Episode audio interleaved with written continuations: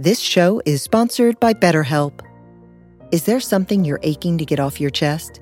It's not healthy to keep it bottled up inside.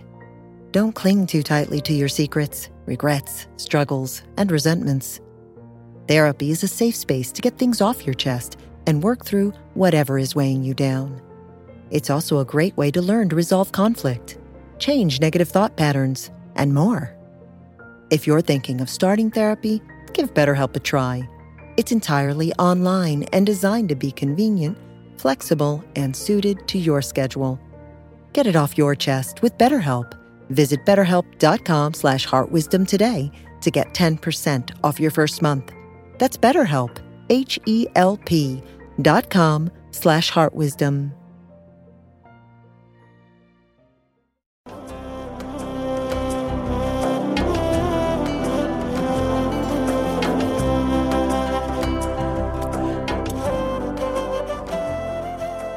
Welcome to the Jack Kornfield Heart Wisdom Hour.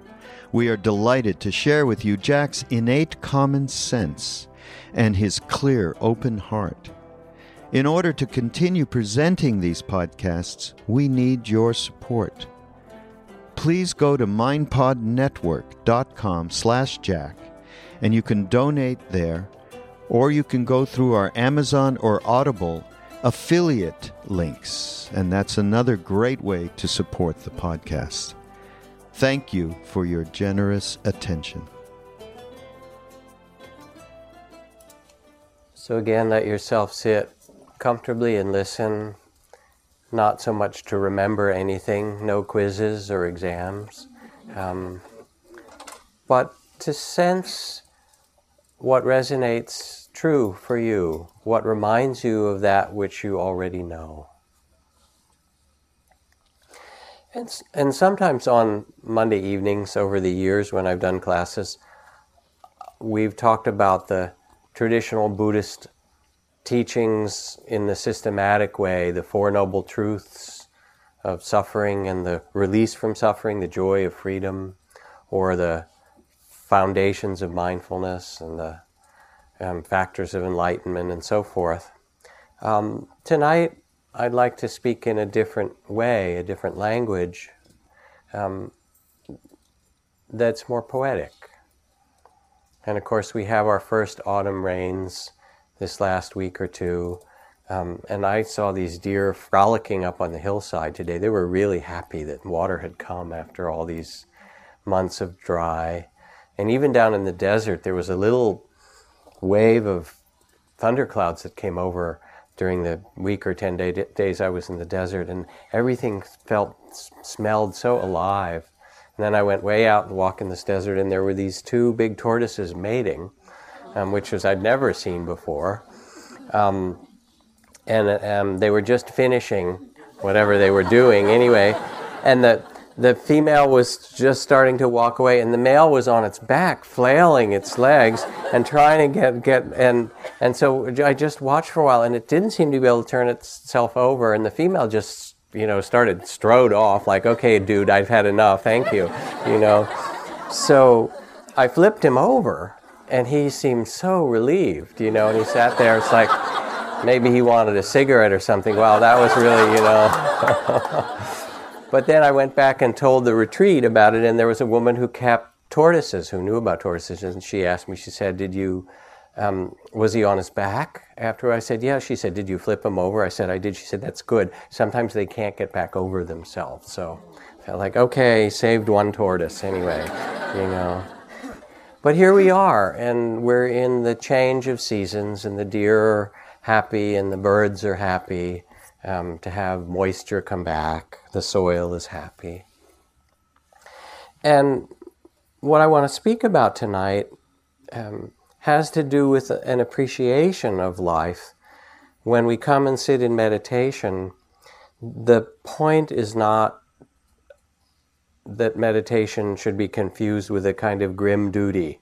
You know, you go to the gym and then you do your therapy, and the next thing in self improvement is you meditate and you get yourself all together, right? Forget it. That's a useless project. You've noticed that already, I'm sure. Um, as Zen Master Suzuki Roshi said to his students, watching them struggle so much, he said, You're perfect just the way you are. Why don't you just sit there and enjoy your perfection? You're perfect just the way you are, perfectly yourself. Then he paused for a minute. He said, And there's still room for improvement. So there's this kind of paradox of things. But the point of meditation is not self improvement, but rather the capacity to sit and quiet the mind and open the heart and become present for the mystery of incarnation, of life that we're a part of. Poem for you from Arnaldo Garcia. I breathe in rain, I breathe out green. I breathe in wind and breathe out sky. I breathe in laughter and breathe out happiness. I breathe in tears and breathe out poetry. I breathe in daughters and sons and breathe out hope. I breathe in dust and breathe out the bones of my people. I breathe in oppression and breathe out liberation. I breathe in ink and breathe out veins. I breathe in Buddha. I breathe out Mexican. And it's beautiful. It has this universal dimension, and it also has the particular dimension of His unique incarnation. And so we take our seat in meditation. Yes, you can quiet yourself. Yes, there's mindfulness and some focus, but much more to open our eyes and our ears and our heart and our mind. The Buddha instructions, he said, Shine like the moon, move among the stars like the full moon unhindered. So this is, sounds like poetry, but it's actually a meditation instruction. Let the spirit that was born in you shine, no matter the joys and sorrows of your life. Let the spirit shine, move among the stars, move among the clouds, and allow the well being and spirit that was born into, in you shine. Or another of the words of the Buddha Thus shall ye think of this fleeting world, a star at dawn, a flash of lightning in a summer cloud, an echo, a rainbow, a phantom, and a dream. Everything arises and disappears so quickly. Here we are in autumn. Remember summer? It's gone.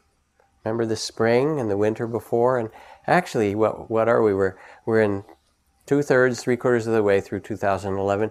Remember 2000? You know, the millennium, Y2K, all that. Oh my God, that was the last century. It was the last millennium. And where did it go? It's disappeared back into the void where everything goes, along with the pyramids and Kubla Khan, you know, and dinosaurs and everything. It's gone. And yesterday is the same in your childhood. And things appear, they come trooping out of emptiness, to use Rumi's phrase.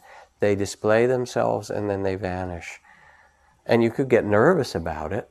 Oh my God, you know. Or you could relax and say, what a show. Because it's, it continues, you know. It, it's, it's a dance, you don't have to get nervous about it. You can actually relax in the river of impermanence and say yes. So I want to speak about Dharma or teachings. Truth has many, many meanings, and beauty in the language of poetry. And it seems particularly important as the politics of the country heat up, you know, and you hear the slippery words of many different candidates. Um, and yet the problems, no matter what people are saying, are with us the ecological devastation that we have to tend to on the earth, the continuing warfare and racism and prejudice that we find still so many places around, um, the economic difficulties that we share, and more than that, the loss of connection that we have with one another. There's some loss that you could call it a loss of beauty when you turn on the television, there isn't a lot of beauty to be found there, um, or look in the news or online. A single atom of sweetness the sweetness of wisdom, is better than a thousand pavilions in paradise. This is from the poet Abu ya- Yazid al Bistami. A single atom of the sweetness of wisdom is better than a thousand pavilions in paradise. And that invitation of wisdom is to see this life, to see the people in front of you, the eyes of the children, to taste the tangerine or the crisp autumn apple or pear and the you know the amazing cheese that you buy at Whole Foods to go with it, right? Or whatever it is. And there's a kind of beauty of spirit and nature, and that beauty includes integrity and, and justice and care that we have in us that we long for. Sometimes the most political thing you can do is to turn off the news, listen to Mozart, write a poem, make a work of art, paint something, bring something beautiful into a garden bloom. The invitation of meditation is to come into harmony with this mysterious life of 10,000 joys and 10,000 sorrows. There's praise and blame, gain and loss, pleasure and pain. Anybody not have this? Birth and death. That will come, you'll see. And somehow to find in the rhythm of this life a way of living that is present and compassionate and in harmony. The Tao Te Ching puts it this way if you don't realize the source, you stumble in confusion and sorrow. When you remember where you come from, you naturally become tolerant, disinterested, amused, kind hearted as a grandmother, dignified as a king. Immersed in the wonder of life, you can deal with whatever arises, and even when death comes, you are ready. So, meditation then invites us to find the rhythm of our breath, the rhythm of the emotions that come and go, like the phases of the moon and the clouds, the rhythm, rhythm of thoughts, and the rhythm of what's asked of us in this turning of the seasons, in this time of our life. It's to find a kind of graciousness W.S. Merwin, who had been our poet laureate, writes about just being aware of the breath. Buddhist practitioner, he says, Little breath, breathe me gently, row me gently, for I am a river I am learning to cross. And so you sit and you feel your breath, and fears and excitement and joy and longing and love and all those things arise and pass, and you take your seat in the midst of it. And the tears will come, um, and the beauty that you remember or the things that you hope for. In one of the monasteries where I trained in Asia, there was a practice of turning the heart and mind toward that which was beautiful. Sobanajita, beautiful states, um, graciousness, the beauty that you could see in the people that you met, in the trees and the environment around you. And it was in order to both uplift the heart and also in some way to bring us back into connection with something bigger than the problems of our life.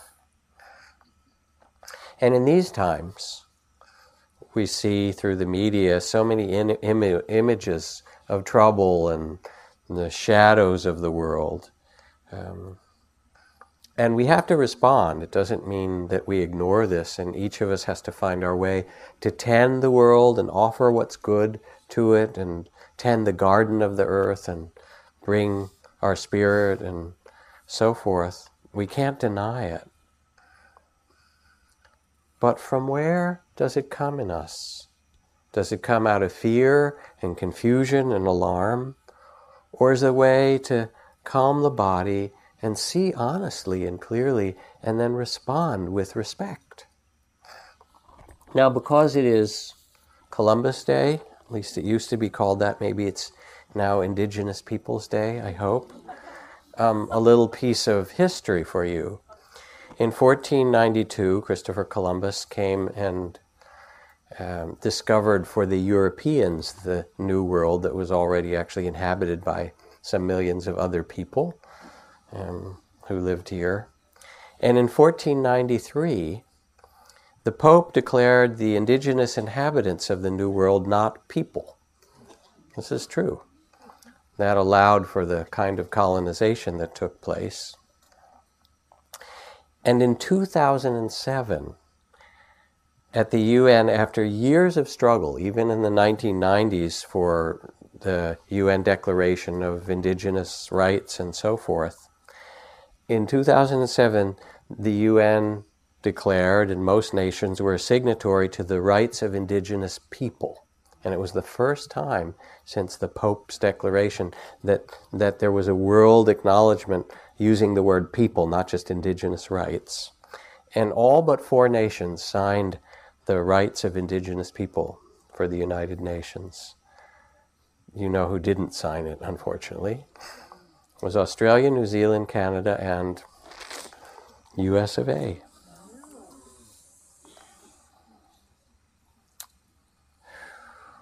So, language is important. Language matters a lot.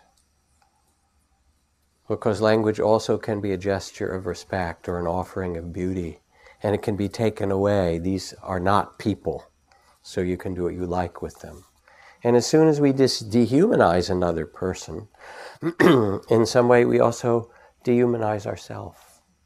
We also pay a great price.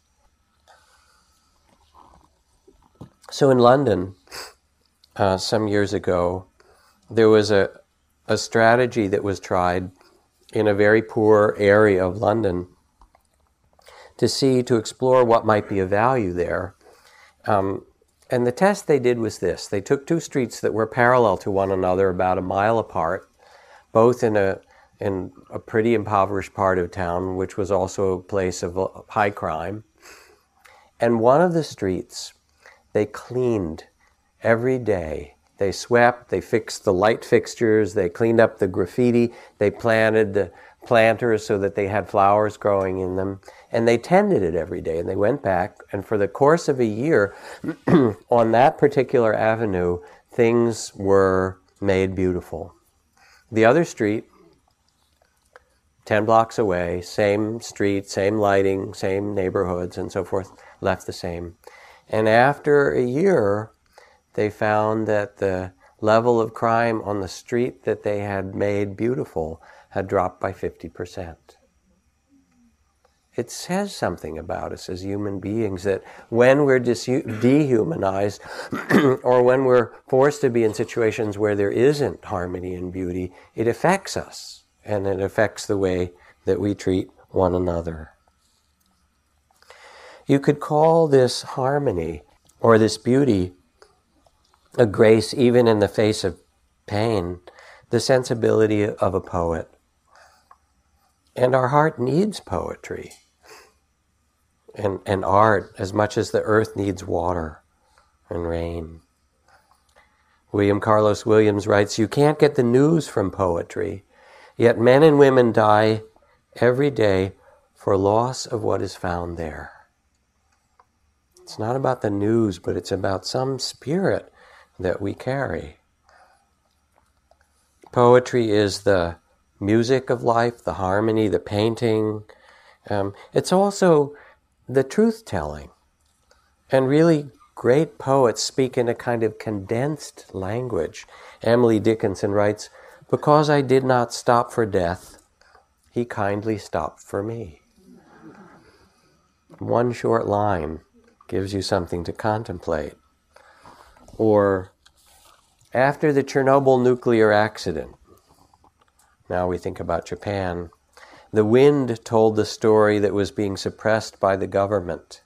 It gave away the truth when others would not do so. It carried the story of danger to other countries. The wind was a prophet, a scientist, and a poet.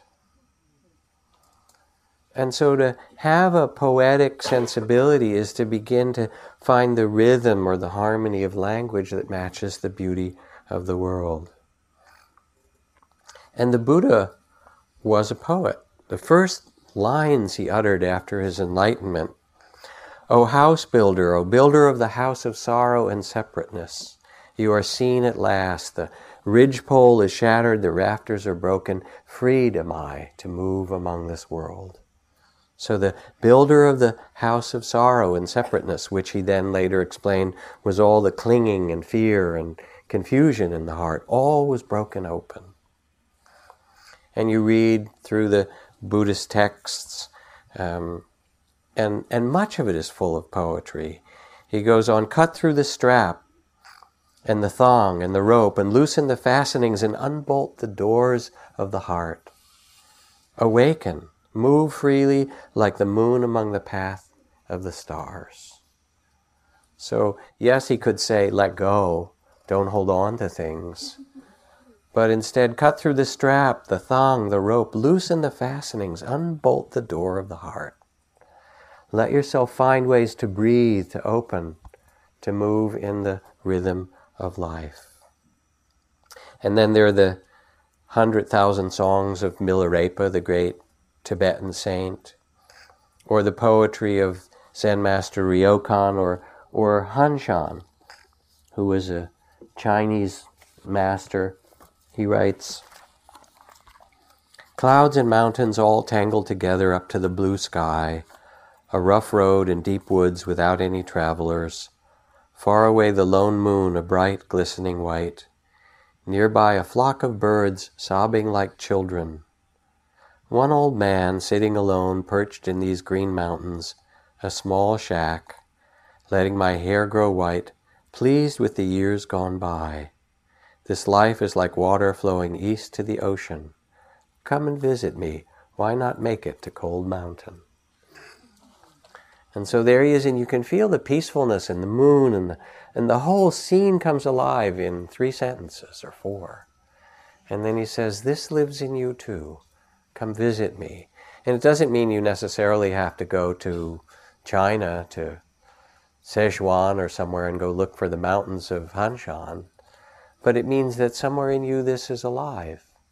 And when you sit in meditation and let all the outer things begin to settle, then that sense of inner presence on the earth that is who you are begins to show itself and a kind of ease or joy awakens. Thich Nhat Hanh, the Vietnamese Zen master, said, If you can see with the eyes of a poet, holding up a piece of paper, in this paper, if you can see with the eyes of a poet, in this paper are trees, that it was made from, and rain clouds that watered the trees, and the logger who cut the tree down, and the logger's wife who made his lunch that day, and the wheat farmers that grew the bread for him. And if you look even more deeply, you'll see yourself in this paper. Not just the rain clouds and the sun and the trees and the logger, but the fact that you are perceiving the paper means that you too are a part of the paper. And in fact, everything is in this paper if you can see with the eyes of a poet. So here he is inviting us to see and he talked about it as, as looking deeply, as seeing in a new way. We contain all of this. And so you sit in meditation, you think, all right, I'm just going to breathe a little bit and quiet myself and have a nice quiet sitting. But what happens? Let's be honest. Then you encounter what Emily Dickinson called the mob within the heart.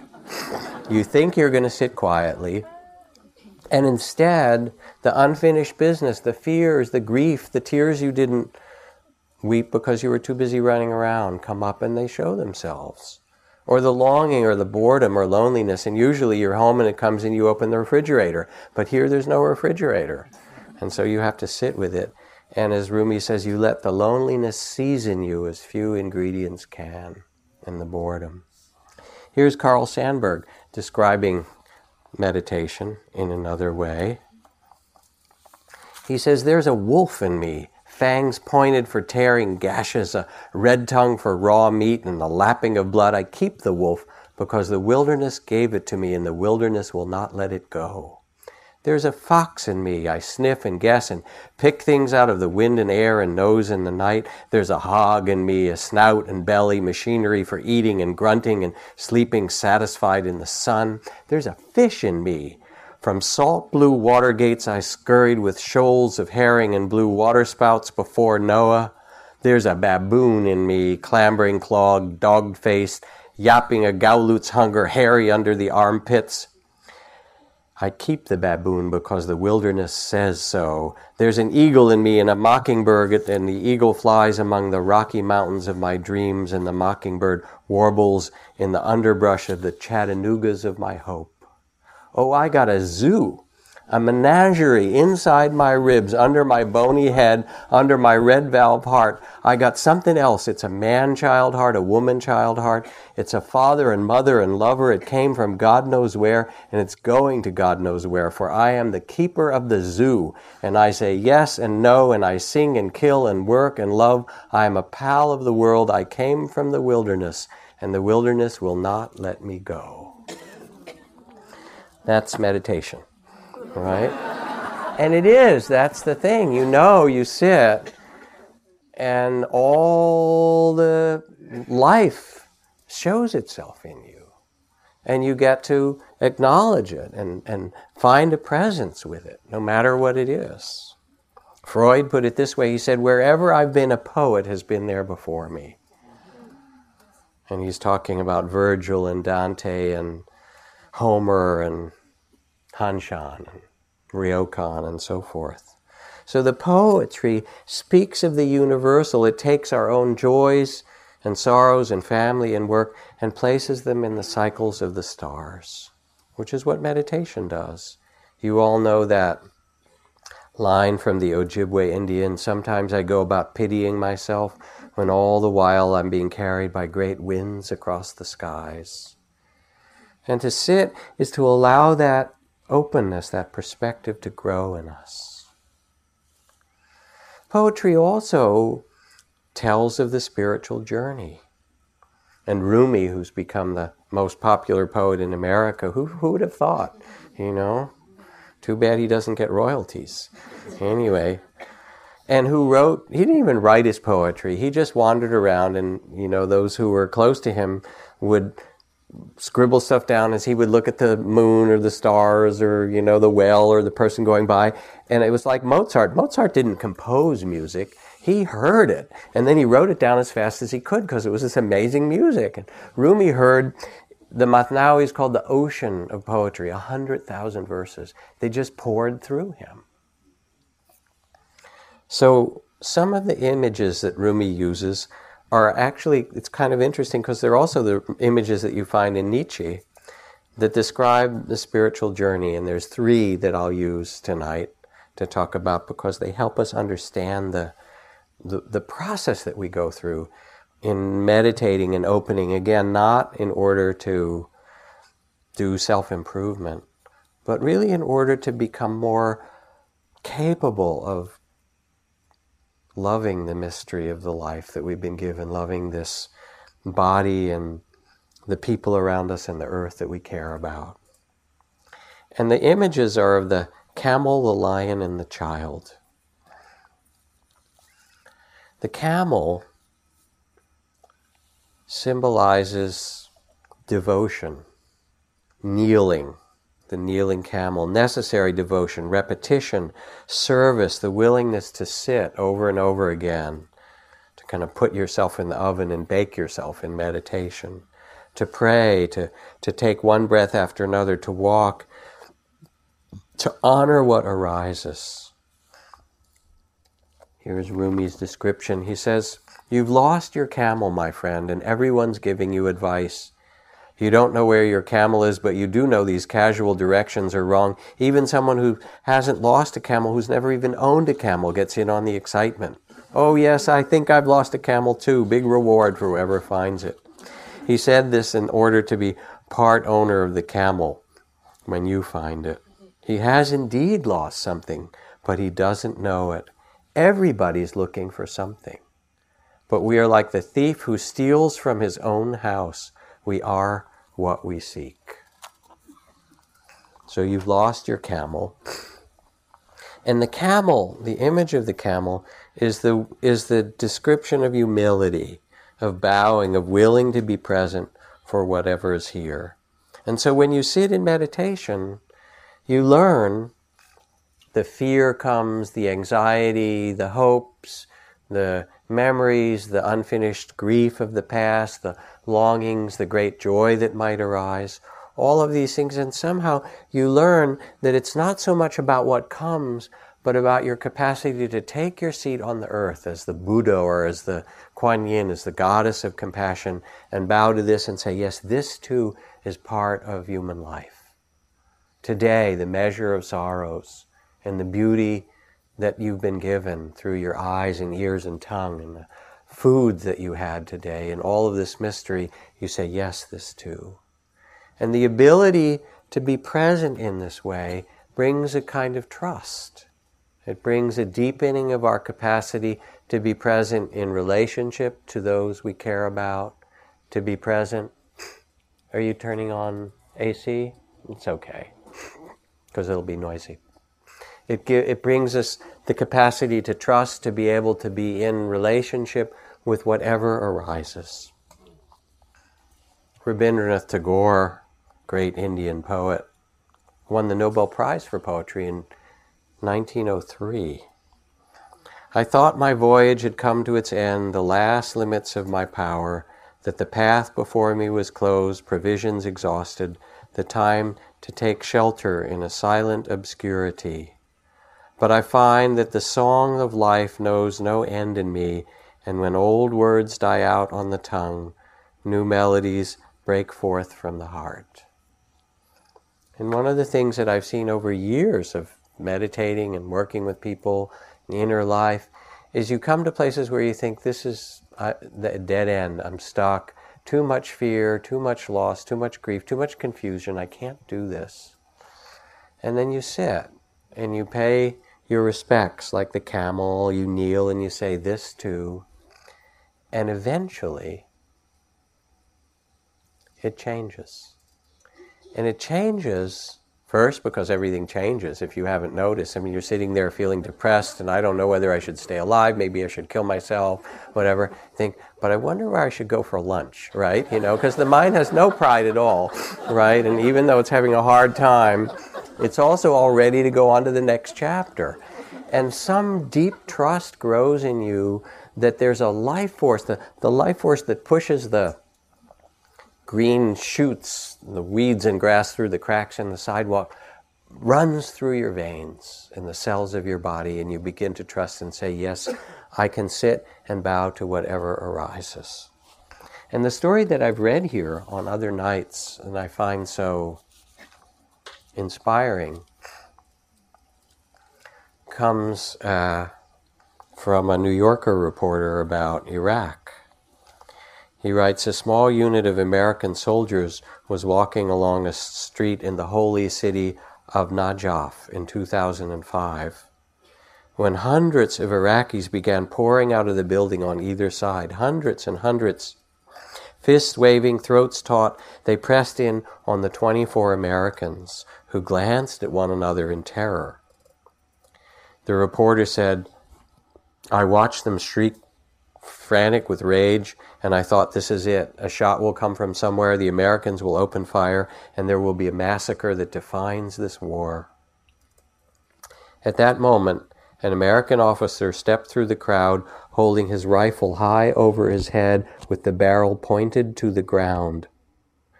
Against the backdrop of the seething crowd, it was a striking gesture, almost biblical. Take a knee, the officer said, behind his sunglasses. The soldiers looked at him as if he were crazy, and then one after another, swaying in their bulky body armor and gear, they knelt before the boiling crowd and pointed their guns at the ground. The thousand Iraqis fell silent. Their anger subsided, and the officer ordered his men to withdraw. It took two months to track down Lieutenant Colonel Chris Hughes, from who had been that officer, and I asked him who had prepared him to tame an angry crowd in a foreign country by kneeling in this way. He assured me it wasn't part of the Army training manual. but he said any gunfire would have made it impossible. The next thing you know, even firing in the air, you have to shoot people. He said the way I saw it, the way I understood it, the Iraqis there already felt that our presence was disrespecting their holy city and their mosque. The obvious solution was a gesture of respect. And so the spirit of the camel is that of being willing to bow to what's present, to, to kneel to it, to the measure of tears that you've been given, to the struggles that you have, which we all have, to the beauty in the eyes of the people around you, to the longings and love, to all of it, to your loneliness and your magnificence and to do it over and over again and learn to trust your capacity to be present.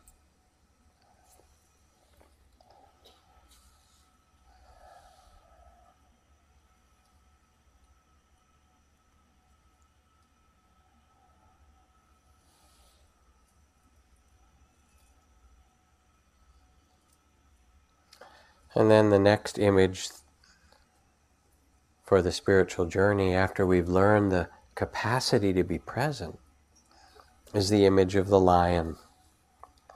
And the lion is the roar of authority who says, I am who I am. I don't know if you've ever heard a lion roar. I have not had the blessing of being out in the Kalahari or something like that, where apparently the Kalahari Bushmen know every lion by their roar. They have names for each lion, depending what kind of roar it is. They know who they are. part of the neighborhood, you know. But I have been in a couple of zoos and fortunate at the right time of day. I was in the Singapore Zoo, which is a magnificent zoo. And it was in the afternoon, and this lion climbed on top of the mountain that was in the area of its enclosure and decided it was time to bellow. And lions don't roar with their throat, they roar with their whole body. And you know the monkeys were chattering away and the baboons and you know the birds and so forth. And then the lion roared and everything got really quiet. Okay. You know the big guys making a sound here.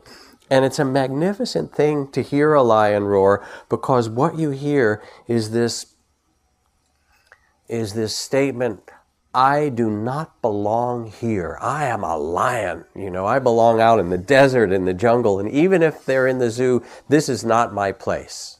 And it's a magnificent thing to hear that spirit. I, I, in zoos, I don't like all that much because of having to keep animals like that in their in their pens, in their cages, and so forth. But I look at them as ambassadors in a way, sort of whether willing or not, that they're somehow here to remind us of something that's so magnificent that we have to tend it and love it and care for it. So the roar of the lion is not one of duty, but it's the speaking of the truth. And the Buddha's teaching was called the lion's roar resting in the center of the earth and serving the Dharma and offering what he had discovered. The lion's roar said, There is sorrow in this world and suffering, and everyone will experience a measure of it, and there is freedom and liberation. And I declare in this moment, in this day, and in these teachings, that you too, O nobly born sons and daughters of the Buddha, can experience this liberation for yourself as I have.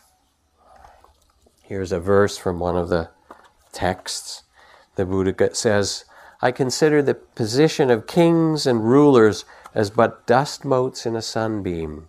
I see the treasures of gold and gem like broken glass or tiles on the ground. I look upon the finest silken robes as tattered rags. I see the myriad worlds of the universe as small seeds and the great Indian Ocean as drops of mud at one's feet. I perceive the teachings of the world to be the illusion of magicians and look upon the judgment of right and wrong as the serpentine dance of dragons and the rise and fall of beliefs as but traces left by the four seasons. And this is really the perspective of the timeless. The question is not the future of humanity, but the presence of eternity. Can we sit and feel our connection with eternity, which is fr- from which we are born and to which we are always connected. And the lion's roar is a willingness to say, I am not limited by the circumstance of my life.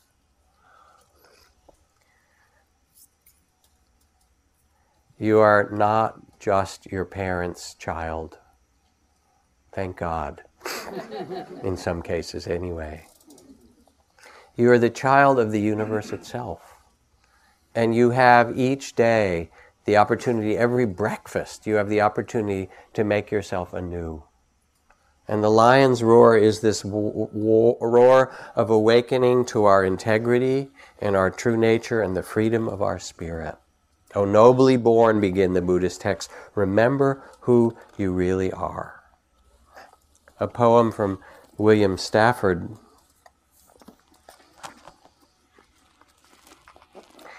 He writes, it's called A Story That Could Be True.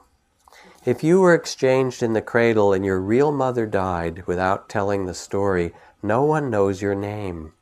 And somewhere in the world your father is lost and needs you, but you are far away.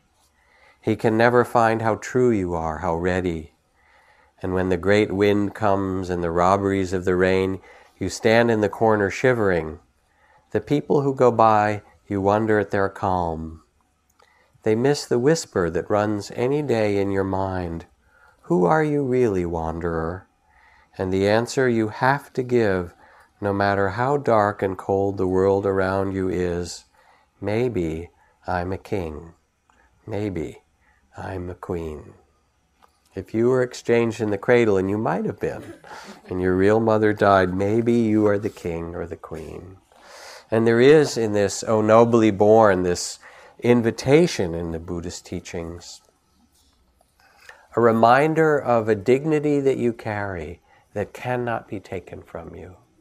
Nelson Mandela walking out of 27 years of Robben Island prison with such forgiveness and compassion and steadiness. This is possible for every human being. And no one, they can put you in prison, but they cannot imprison your spirit. So, this is the feminine voice of this. This is from Nikki Giovanni, a wonderful poet. The lions roar in a, in a different fashion. I was born in the Congo. I walked to the Fertile Crescent and built the Sphinx. I designed a pyramid so tough that a star that only glows every hundred years falls into the center, giving divine perfect light. I am bad. I sat on the throne drinking nectar with Allah. I got hot and sent an ice age to Europe to control my thirst. My oldest daughter is Nefertiti. The tears from my birth pains created the Nile. I am a beautiful woman. I gazed on the forest and burned out the Sahara Desert and crossed it in two hours. For a birthday present when he was three, I gave my son Hannibal an elephant. He gave me Rome for Mother's Day. My son Noah built an ark, and I stood proudly at the helm on a soft summer day. I turned myself into myself and was Jesus. Men intone my loving name. I am the one who would save. I sewed diamonds in my backyard. My bowels deliver uranium. The filings from my fingernails are semi precious jewels. On a trip north, I caught a cold and blew my nose giving oil to the Arab world. I am so hip, even my errors are correct. I sailed west to reach east and had to round off the earth as I went. The hair from my head thinned and gold was laid across three continents. I am so perfect, so divine, so ethereal, so surreal, I cannot be comprehended except by my permission. I mean, I can fly like a bird in the endless sky. There you are. That's the divine feminine, all right. Watch out, the lions roar. And to sit in meditation is to take that seat of the lion and say, Yes, here I am. No one has ever been like me in this entire tenfold universe. You are weird and unique and, and, and completely one of a kind, and to absolutely own your life. And there's a nobility and dignity and honor to that. So there's the the ability to bow like the camel to honor, to practice, to learn, to face, and be open and be courageous with what comes, the willingness to roar and to speak your truth and to live your own spirit. And then the third stage is the stage of the child of the Spirit. And here is Anna Akhmatova, wonderful Russian poet. Everything is plundered, betrayed, sold. Death's great black wing scrapes the air, misery gnaws to the bone. Why then do we not despair? By day, from the surrounding woods, cherries blow summer into town. At night, the deep, transparent skies glitter with new galaxies, and the miraculous comes so close to the ruined, dirty houses, something not known to anyone at all, but wild in our breast for centuries. And yes, there is the troubles and the sorrows of the world, but also the world magnificently recreates itself again and again and again. And the child of the Spirit is a description that Zen Master Suzuki Roshi calls beginner's mind. The goal of practice is to keep a beginner's mind. It's not to get something, but it's to be mindful, compassionate, open, awake, free, exactly where you are. And this child of the Spirit, which you can feel in yourself. I mean, think about the happiest day you had as a kid, you know, the best adventure you had as a child you can remember one of those. And what it felt like, that's still in you. And if you look at the Indian myths, there is Krishna, who is one of the incarnations of God, as this child playing with this butterball, which is the ball of the world or the universe. That's the, the world is his toy. Or, or this poem by, I think it's Angelus Silesius, he writes, If in your heart you make a manger for his birth, then God will once again become a child on this earth. And we carry within us the child of the, the, the spirit of wonder and amazement and mystery. I was the bridegroom married to amazement, is the line from Mary Oliver. And I remember when my daughter was little, one of the, my favorite things was to take her around when she was like a year old or something and introduce her to the planet. You know, I'd go up and say, "This is a, this is a maple tree." Pull down a maple leaf. This is a maple leaf. Look at its colors and give it a name. You know, and um, and and this is a spider. And it was fantastic because she was like, "Wow, look at that!" Everything was new to her. Um, and in fact, it is new because there's never been a day quite like this before. And when you go home, and if you go back and there's someone who's there that you live with and so forth, they won't be the person that you left. And they won't be the person they were last year. They're going to be something unique and new again in each moment. And you get to see that in this amazing way. Beginner's mind. Zen Master Ryokan says, In my bowl are dandelions, lilacs, and Buddhas of all the three worlds. And in every moment, there's this possibility of awakening. Now, with it, what's needed, of course, and I read this poem a couple weeks ago because it's one of my new favorites, is a is a graciousness with the imperfections of life.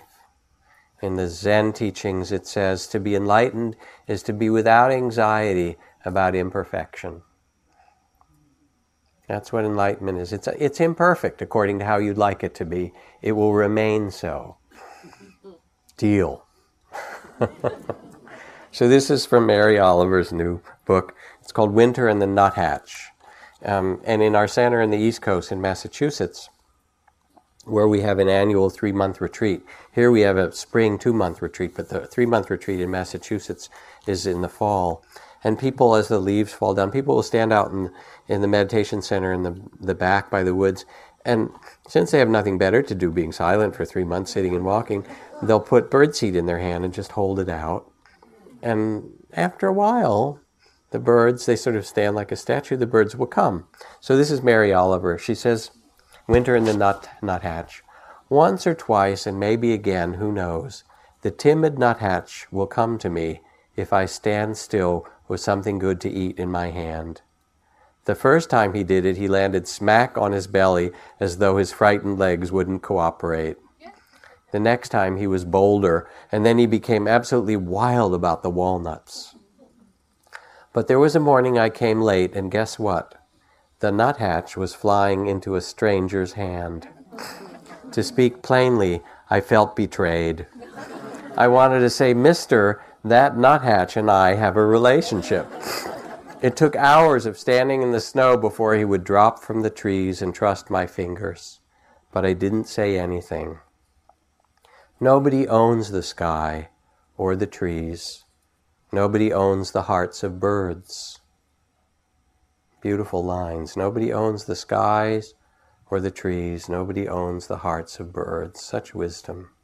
Still, being human and partial, therefore, to my own successes, though not resentful of others fashioning theirs, I'll come tomorrow, I believe, quite early. and you hear that beautiful tension, the tainted glory of humanity that is both new and innocent at the same time. It's who we are. And as I said, the mind has no pride and it will do whatever it does. And it's possible, here she made a beautiful poem out of that inner experience. To come to life with uh, the sense of freshness, of newness, of a kind of redemption. And you know how it is. Sometimes someone you love or yourself gets the call from the clinic saying, you know, we got your tests back and we're really worried and there's something in it and you have to come in and all of a sudden your life is turned completely upside down.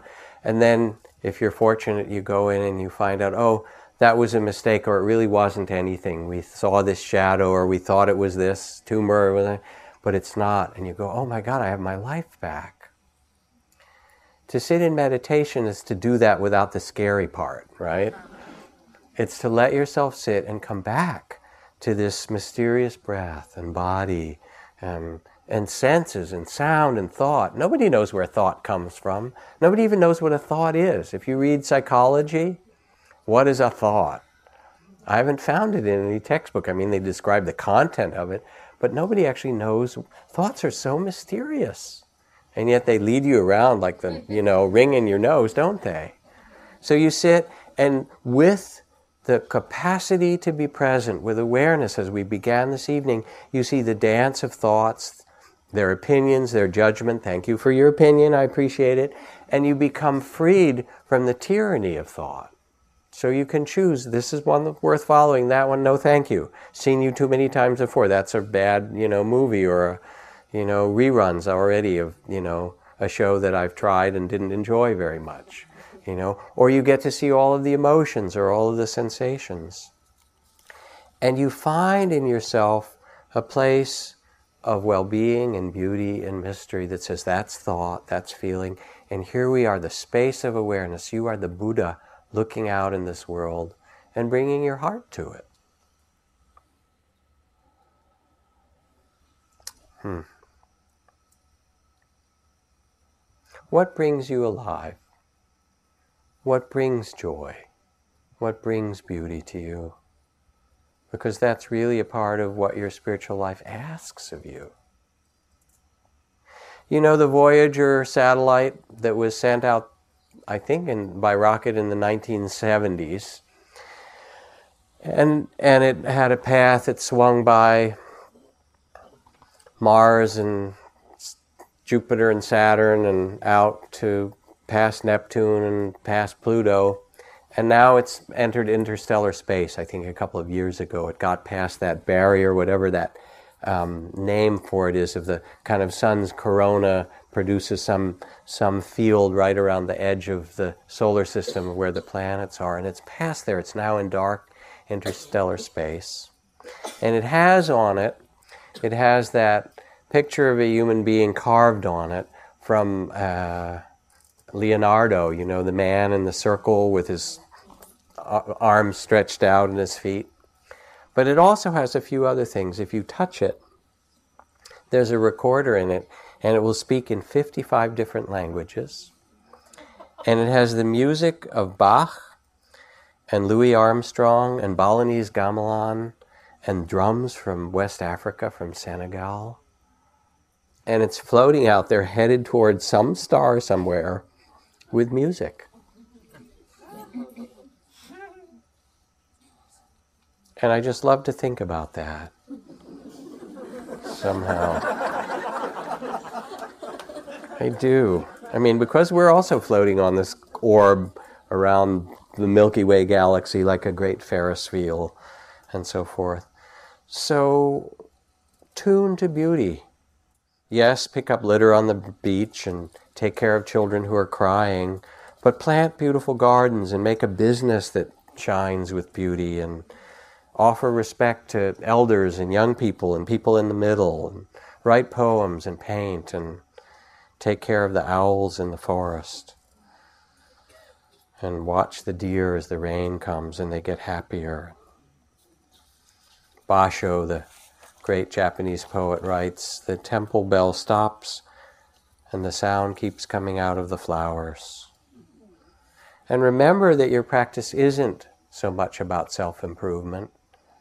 It is the camel, the ability to kneel and bow to what's painful and joyful, beautiful and troubling about life and say, Yes, I take my seat with dignity in the midst of it. It's the lion's roar of your own free spirit that no one can take from you. And it's the innocence of life, of your heart, of trust. As the poet Pablo Neruda writes, you can pick all the flowers, but you can't stop the spring. And it's a trust in the capacity of your humanity to shine no matter what circumstance. And so I end with a poem from a friend who used to come to Monday nights, Lynn Park. She writes, Take the time to meditate, to pray. It is the sweet oil that eases the hinge into the garden so the doorway can swing open easily. You can always go there. Consider yourself blessed. These stones that break your bones will build an altar of your love. And she wrote those lines because she was, when she was a child, she had something called brittle bone disease. And so she broke her bones 15 times trying to learn to ride a bike or walk or run. These stones, consider yourself blessed. The stones that break your bones will build the altar of your love. Your home is the garden. Carry its odor hidden in you into the city. Suddenly your enemies will buy seed packets and fall to their knees to plant flowers in the dirt by the road. They'll call you friend and honor your passing among them. Give away everything except your garden, your worry, your fear, your small mindedness. Your garden can never be taken from you. Take the time to meditate, to pray. It is the sweet oil that eases the hinge into the garden so the doorway can swing open easily. You can always go there. Thanks, everybody, for listening to the Jack Kornfield Heart Wisdom Hour. We appreciate your support, and we ask you to continue that support by going to mindpodnetwork.com slash jack. Look forward to seeing you next week.